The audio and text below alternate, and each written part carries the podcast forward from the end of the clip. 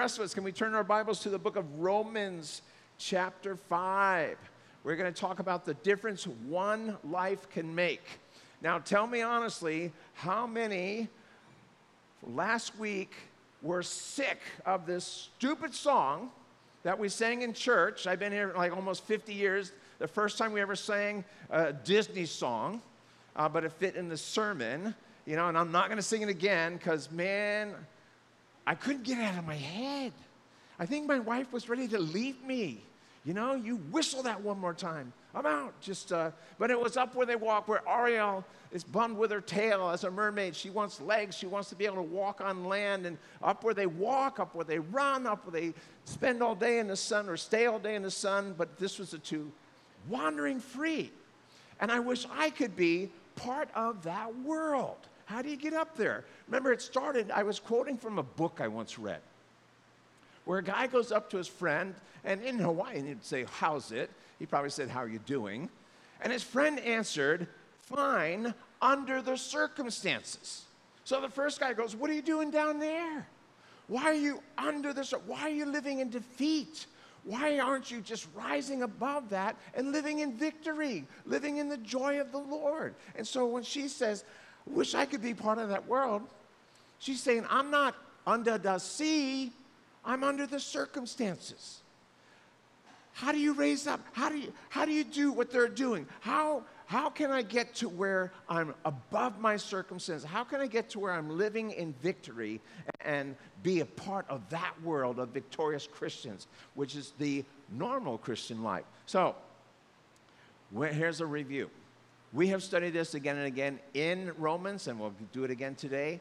Justified, you break it down, it means just as if I'd never sinned, plus having the righteousness of God in Christ. And let me illustrate that with this continuum. So, on this continuum, on one end, we have my sin, which brings God's judgment and ends me up in hell. On the other extreme of the continuum, we have God's righteousness, where we end up in heaven. So if I say justified means just as if I'd never sinned, that only brings me to the middle. That only brings me to like point zero. Justified means just as if I'd never sinned, plus God's righteousness that I have in Christ. Anything less than that, you don't get to heaven. All right? So once we're justified, so Romans 5 1 starts out, having been justified, this guy's saved. That's how you have peace with God. The war is over. Once I have the peace with God, I can enjoy the peace of God. And then we talked about the difference between saving grace and sustaining grace. And I talked about how, excuse me, often Christians suffer with, Am I really saved? Yeah, saving grace. You're forgiven. But I find more Christians who struggle with sustaining grace. Because once I am saved, I'm forgiven, I still mess up. So do you all the time. And, we we have this mind game of how can I really be saved when I just stumble so much? By having sustaining grace. You're kept by the power of God, the Bible says. So then in Romans 5 3, it says, well, part of living up there, part of being up in that world of victory and joy, you glory in your tribulation. Who in the world gets off on trials? Remember, the trial is the root word of a log with nails coming out of it, pulled by animals and crushing over grain and popping open the pods. And, and the idea is that that thing's going over me, it's going over you. And you glory in that? No. What I would glory in is if I won the gold medal, right? If we go to the Olympics don't give me a gold medal. All I would do is wear it to bed, in the shower, to church. And you'd go, What's with the gold medal? I said, I am glorying in the fact I got gold. You would say, Oh, like the glory in your tribulations? Oh, no, no, no, that's a different kind of glory. No, it's not. No, it's not. It's the idea I enjoy, I'm not looking forward to it, but once I'm in a trial, I know I can glory because of two reasons. How can anybody expect to, be, to have glory? Number one, we have hope. We, we have hope that God is using this. We have a hope that does not disappoint. I know, oh, it's tribulation, but it's going to bring out proven character and eventually give me hope, and it's a hope that doesn't disappoint. But secondly, as a believer, we have resources that the world does not have. We have the Holy Spirit, and the Bible says He's given us the, the love of God. It's already there in our hearts. We need to activate it. So, this at this point, he says, therefore, therefore, and so now he's building his case for the next part of Romans. And so we pick it up in Romans verse chapter 5, verse 12. And just a heads up. This is one of those difficult portions of scripture, but I think the overhead is really going to help clarify and simplify what he's getting at. So verse 12, therefore, now that we have now that we can have this hope that doesn't disappoint. Just as through one man sin entered the world and death through sin, and thus death spread to all men because all sinned. For until the law, sin was in the world, but sin is not imputed where there is no law. So I can't get a ticket for speeding if there's no speed limit. Nevertheless, death reigned from Adam to Moses. Moses received the law, the 613 commandments, and everybody died in the meantime. Even over those who had not sinned according to the likeness of the transgression of Adam, we didn't do the exact same sin, but Adam's a type of him who was to come. Verse 15, but the free gift is not like the offense. For if by the one man's offense many died, meaning everybody, much more super duper. Much more the grace of God and the, and the gift by the grace of the one man, Jesus Christ, abounded. So, abounding grace to many. And the gift is not like that which came through the one man who sinned, for the judgment which came from one offense. You ever think about that? Adam and Eve, they blew it one time and they were booted out of the garden. So, for those people, well, God knows my heart. He knows my heart. It's wicked, it's evil. It's deceptive.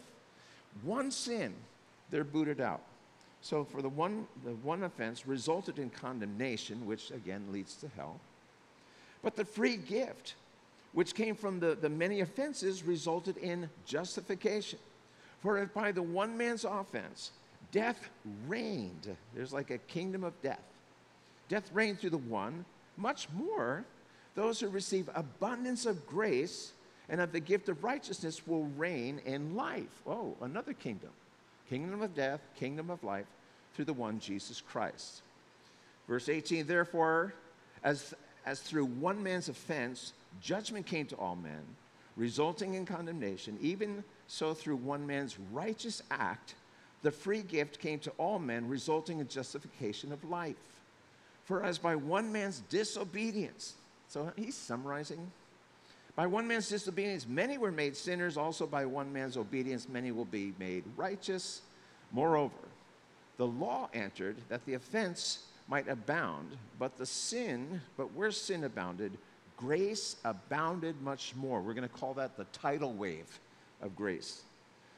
So that as sin reigned in death, even so grace might reign through righteousness to eternal life through Jesus Christ our Lord. And you're going, Lord, open my eyes. All right, so here's, this, here's the overview of what we just read. There are basically two Adams, right? The first Adam, uh, well, each of these Adams made a choice. They made a decision. They each committed one act. One was a sin, one was a surrender. Father, not my will, but your will be done. Okay? And, each act brought about consequences that affected the entire human race. That's the overview here. So let's took it like this two Adams. So on one, we have the, the first Adam, of course, Adam and Eve. Then we have this division line, and on the other side, we have Jesus as the second Adam. All right, that's what he's doing here. So Adam of Adam and Eve was created. You go, wait a minute. I don't believe in creation. I believe in evolution. I believe in, you know, Big Bang Theory. You're going to have a real problem with Romans chapter 5 you're going to have a real problem with the words of Jesus who believes in Adam and Eve. So let's go this way. This is my thing on evolution theory. It's not fact, it's taught as if it were fact, but it's a theory. The Big Bang. So evolution says no one plus nothing equals everything. Do you believe it? Well, it took billions of years. Doesn't help me. It's hopeless. There's no designer, there's no design, there's no purpose, there's no future. It's just no one plus nothing equals everything. I can't buy that. Now, even Darwin, who was the father of evolution, he knew that paleontology, the study of fossils, did not support his theory. He was hoping in time it would, but it has not. Now, let's, let's do it this way. Because remember, the whole thing, it took billions of years. Have you seen the latest car? The latest car has the, the doors that open like, you know, the wings of a bird. It went retro. It's got headlights that hide and come back out. It's got 50 speakers inside. It drives itself 200 miles an hour. You can take a nap. It's just amazing. The tires never wear out. It doesn't need gas. And you go, whoa, who created such a thing? What a genius. No, no, no. It took billions of years. it just had billions, just have faith. I don't have faith in that. That's just nonsense. Don't ask me to believe that. So, what about a child? You ever seen a child born? When I see a baby, I look at the fingernails. I don't know, just I don't have a fetish. I just look at the fingernails because they're so tiny and flexible and pliable and funny, and then they're connected to these little tiny fingers. And I look at the eyelashes, the eyes, and I'm just amazed at a baby. To say, well, it took billions of years, robs God of being God. You see, I believe evolution is a, a teaching from the pit of hell. Because God said He created man in His image with a living soul. Evolution does nothing about a soul. It's just you die and poof, you're gone. No, that baby has a soul. Now, it's not that my body has a soul, it's that my soul has a body. This body is very temporal. My next body is going to be glor- it's going to be awesome. It'll never wear out. But to say, well, it takes billions of years, that's nonsense. God created. In the beginning, He created. So Christianity is not a theory, it's theology, study of God. So in Matthew 19, Jesus talked about Adam and Eve. In the beginning, God created them, man and male and female. Jesus talked about creation. Jesus talked about Adam and Eve. So if there's no Adam and Eve, that's a shock to Jesus. But also here in Romans 5, Paul the Apostle is talking about Adam and Eve. So we go back to this thing about, okay, the first Adam, the second Adam, and the first Adam, what about creation versus evolution? Well, what I do is just say, well, Jesus taught about evolution or about creationism, so I believe there was an Adam and Eve. Not only that, I believe Adam stands as this federal head, the representative of mankind. So what happens here Adam is given his power of choice, so was Eve. But Adam is the federal head in that, in his loins, if you will, is the future of all mankind. So he's the only one, he's the only man around, he's, he's representing us. So when he sinned and got the broken fellowship with God, when he inherited, a, uh, at that point, got a sinful nature, that sin nature was passed on to me and passed on to you. That's why you don't have to teach a baby to be selfish. You don't have to teach someone to lie. You don't have to teach someone to be, you know, have a pity party. It just comes naturally. It's part of it. You go, well, I don't like being held accountable for someone else's sin. He doesn't represent me. Let's illustrate it this way. Say, oh, I love the Olympics. And the Olympics, uh, this year, let's just say in boxing. Anybody watch boxing? The final match, the gold match, is between the USA and Russia. We have Russians in this church. There, and someday we're going to get their testimony. It's insane testimony how they got to America and got the visas and all that. So right now they're going, huh, Russia will win. we always win. So there's the final thing. And so in the match, the Russian knocks out the American, the Russian wins gold. For you to say he didn't win gold because he didn't beat me, that's be silly. He beat your representative. He beat the best of the best, the best we have. He was our gladiator, he was our warrior. He lost, and they won, and then he was our representative. In the same way, Adam was our representative. And so he flew it, and, in, and then he got this kingdom of death and darkness, ending in hell, unless God intercedes or intervenes. So let's go to the other Jesus, the other, the second Adam. The second Adam was not created like the first Adam. He was a creator. Matter of fact, Colossians shares the, this thing about Jesus. Colossians chapter 1. For by Jesus, or by him, all things were created. Excuse me. The Bible's full of creation. By Jesus, all things were created.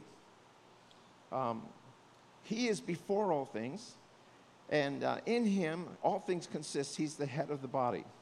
I missed the, uh, for by him, all things were created that are in heaven and on earth visible, invisible, powers, thrones, dominions, all things created through him, for him, by him. It's amazing. So here's the creator. Now, he also has the power of choice. He could do his own will, like Adam did. Adam basically said, he's told, he's told, okay, you can do anything you want, just one thing. One thing, don't, don't, don't. And Adam basically said, Father, not your will, but my will. The second Adam, Jesus, was battling one night. Remember the, the sweat drops of blood? And just going, I don't want to do the cross. I don't want to go. Nevertheless, not my will, but your will. So the first Adam disobeyed. The second, Jesus, surrendered. And through his death, we now have a kingdom of life and light. Here's, here's what Paul is saying you were born into this kingdom because we've inherited a sin nature. You were born into the kingdom of, of darkness and death. To get into this kingdom of life, you're born again. You see, we inherit stuff from our parents hair color, eye color, skin color. But also, what is inherited, what is passed on, is a sin nature. David said in Psalm 51 In sin, my mom conceived me. He's the eighth boy. She's not messing around. He's saying the sin nature was passed on from my, from my mom. We don't like it, it's just a fact. If you want, right now, you could very well still be in the kingdom of death and darkness. The only way to get over here into the kingdom of life and light is by being born again in Jesus Christ. So let's, again, let's rehearse this. We've got the two Adams. The first Adam, he brought about the kingdom of death and darkness. Now, I can prove that everyone here is a sinner. I, did, I have video evidence that, man, some of you guys, I can blackmail you seriously.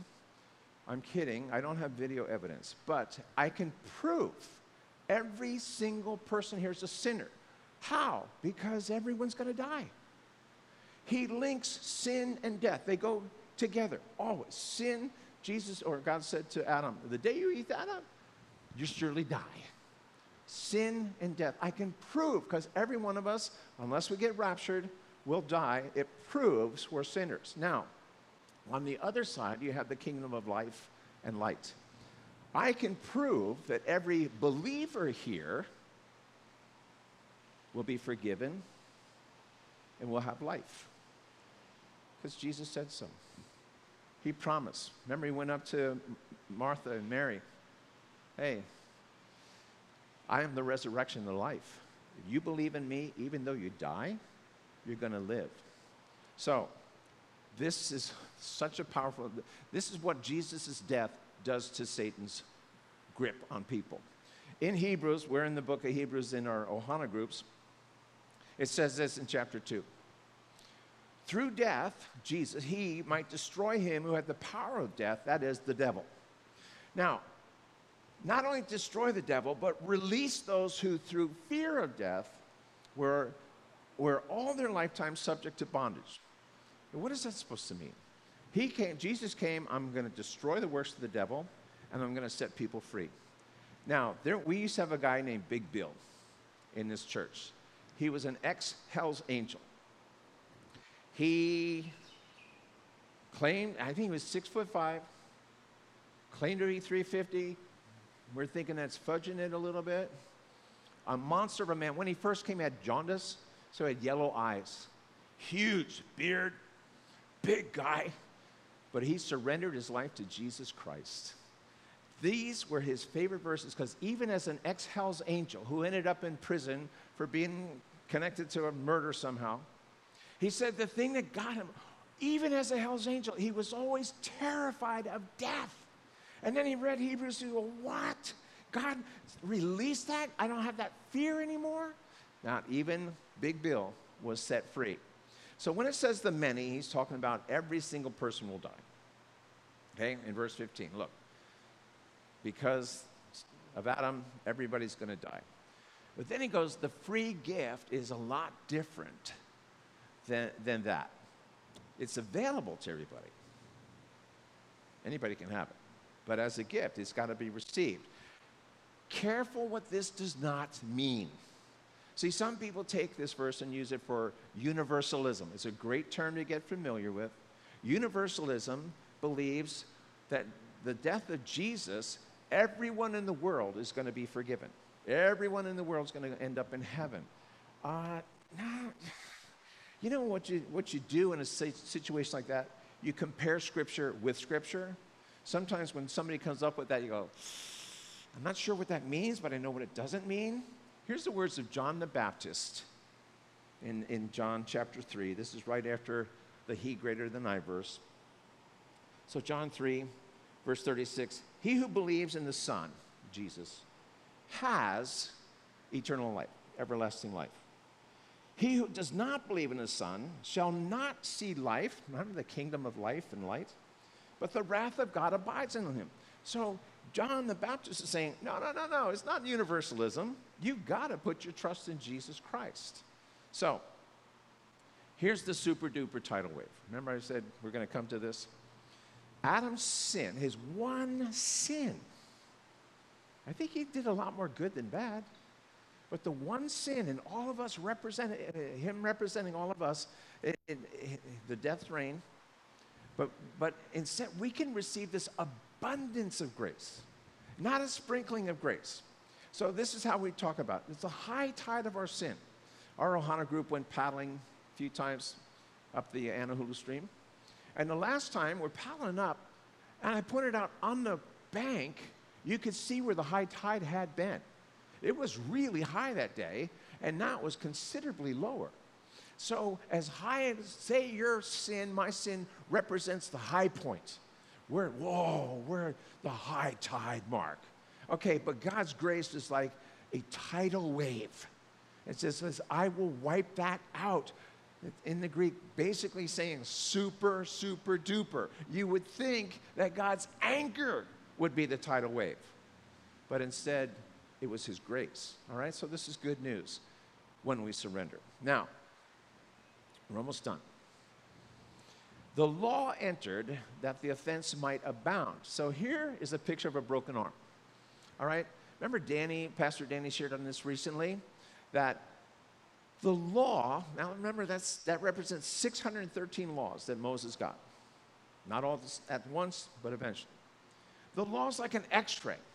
The x ray, all it does is say, oh, you have a broken bone. But the x ray doesn't have any power to do anything. Wouldn't that be cool if they came up with an x ray machine that says, you have a broken bone, it's fixed? No, all it does is say, you have a broken bone. And so all the law says is, Mike, you're a sinner. But the law can't fix it, the law can only condemn. So here, the super duper grace of God says, Yeah, it's not only bad, but I will fix it. Then we get to the effects of their choices. Okay? Because this is This is the, uh, what one life can do. So, Adam, the first Adam, kingdom of death and darkness. You might say, that's not fair. I don't like being linked to him. I didn't do it. Well, you didn't lose to the Russian boxer either, but your representative did. That's the idea here. But then when it comes to the second Adam, Jesus in the kingdom of life and light, well, I really like being associated with him. I really like him affecting my life. But it's the same principle. So here's our two applications. Number one, the two Adams. Remember, the first was Adam and Eve. Second was, or the Adam of Adam and Eve. Second is Jesus, the second Adam.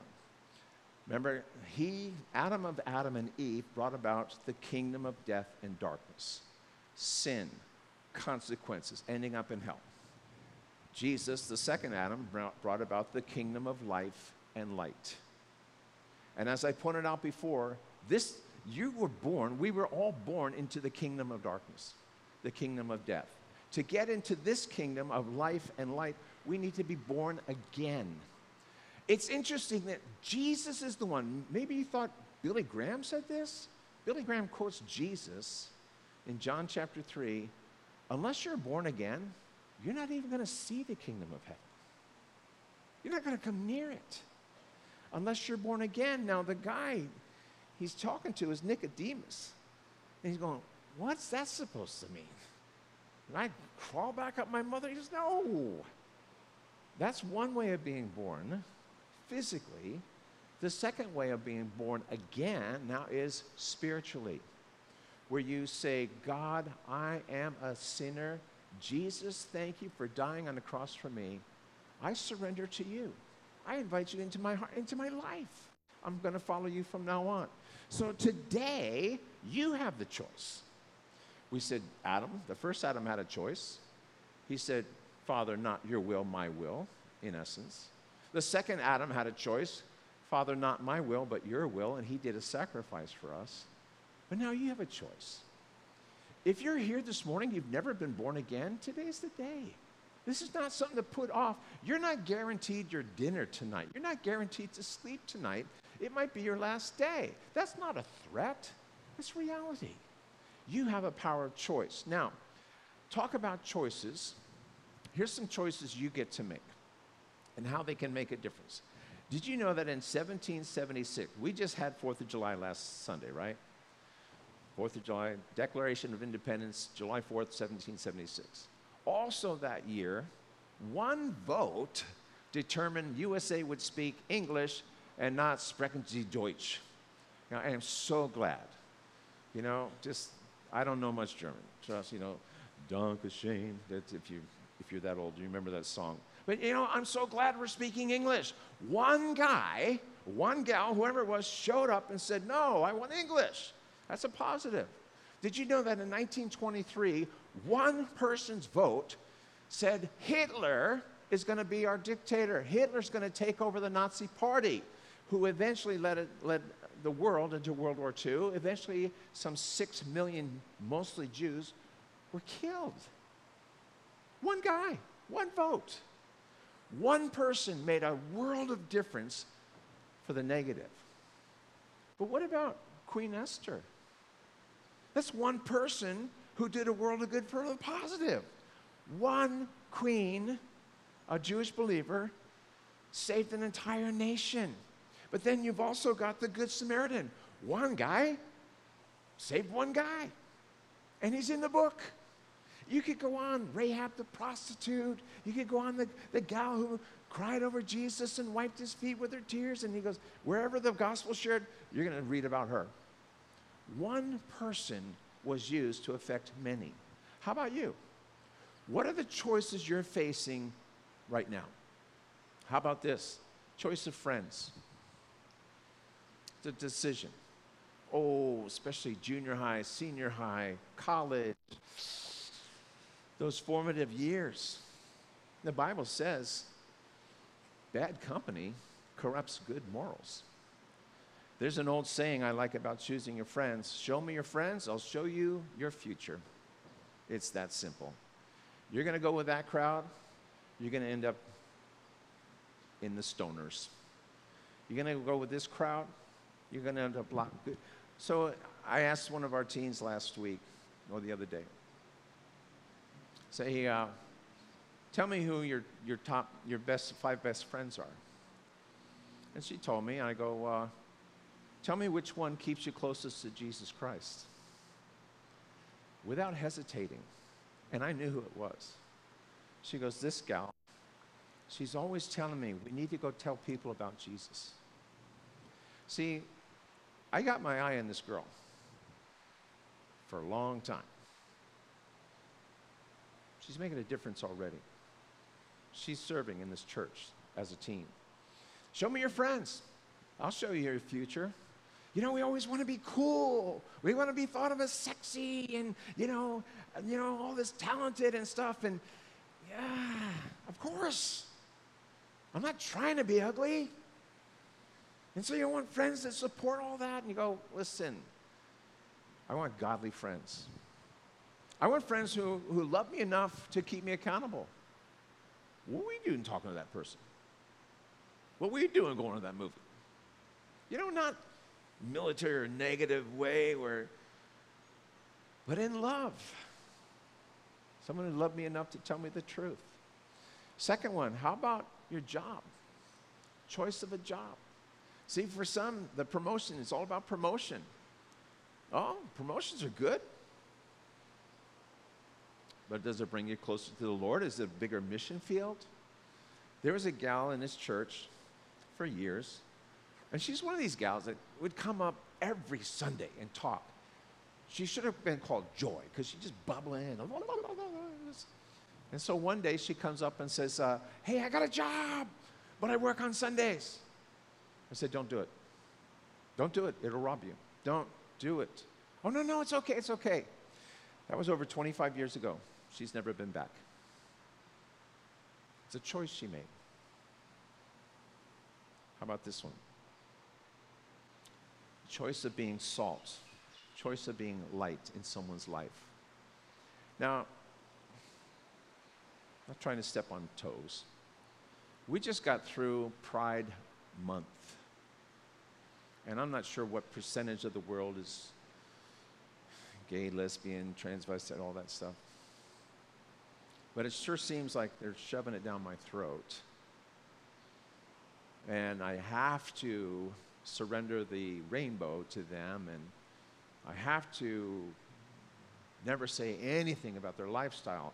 I know believers who are more sensitive to not offending someone than they are concerned of seeing them in heaven. I go, okay, I, I, I know. I, I believe it's, it's been handled wrong. It, there has been shame, and that's why it's now Pride Month. I, I get that. And, and, and I have homosexual friends. I've actually prayed with someone who, who gave their life to Jesus Christ, repented of that homosexual, and got married and had kids. You know, just like I, I have a heart for them. But to just say, whoa, don't mention it, that's wrong. That's like saying, don't mention adultery. That's another sexual sin listed at the same list in the Bible. Don't, don't say anything about this. Wait, wait, wait, wait. I get it. I understand your concern. you don't want to offend them. But Jesus was offensive. That's why they nailed him to a cross. Jesus said, if you don't believe in me, you're going to go to hell, basically. Jesus said, the only way for you to get to heaven is through me. That's offensive. That's saying, I can't do it on my own. I'm not good enough. Who do you think you are? So they nailed him to a cross. So I have this. Okay, I get it. You're concerned. I get it. I, am concerned too. I don't want, listen, I want to be a soul winner, not a soul loser. I'm trying to bridge the gap to these people, not chase them away. All right? Here's the bottom line how many of those people will end up in heaven because you were salt and light in their lives? There's this problem, this danger of, oh, don't say anything offensive while they go to hell. What, what good is that? What kind of a friend is that? So I, I like, th- this is my answer now. Great, got it, got it. How many lesbian, how many homosexuals, how many adulterers, how many drug users, how many fill in the blank are going to go to heaven because you were faithful. to be salt. That means you shared with them about sin. But even more importantly, you shared with them about the Savior, Jesus Christ. You know, you can't give what you don't have.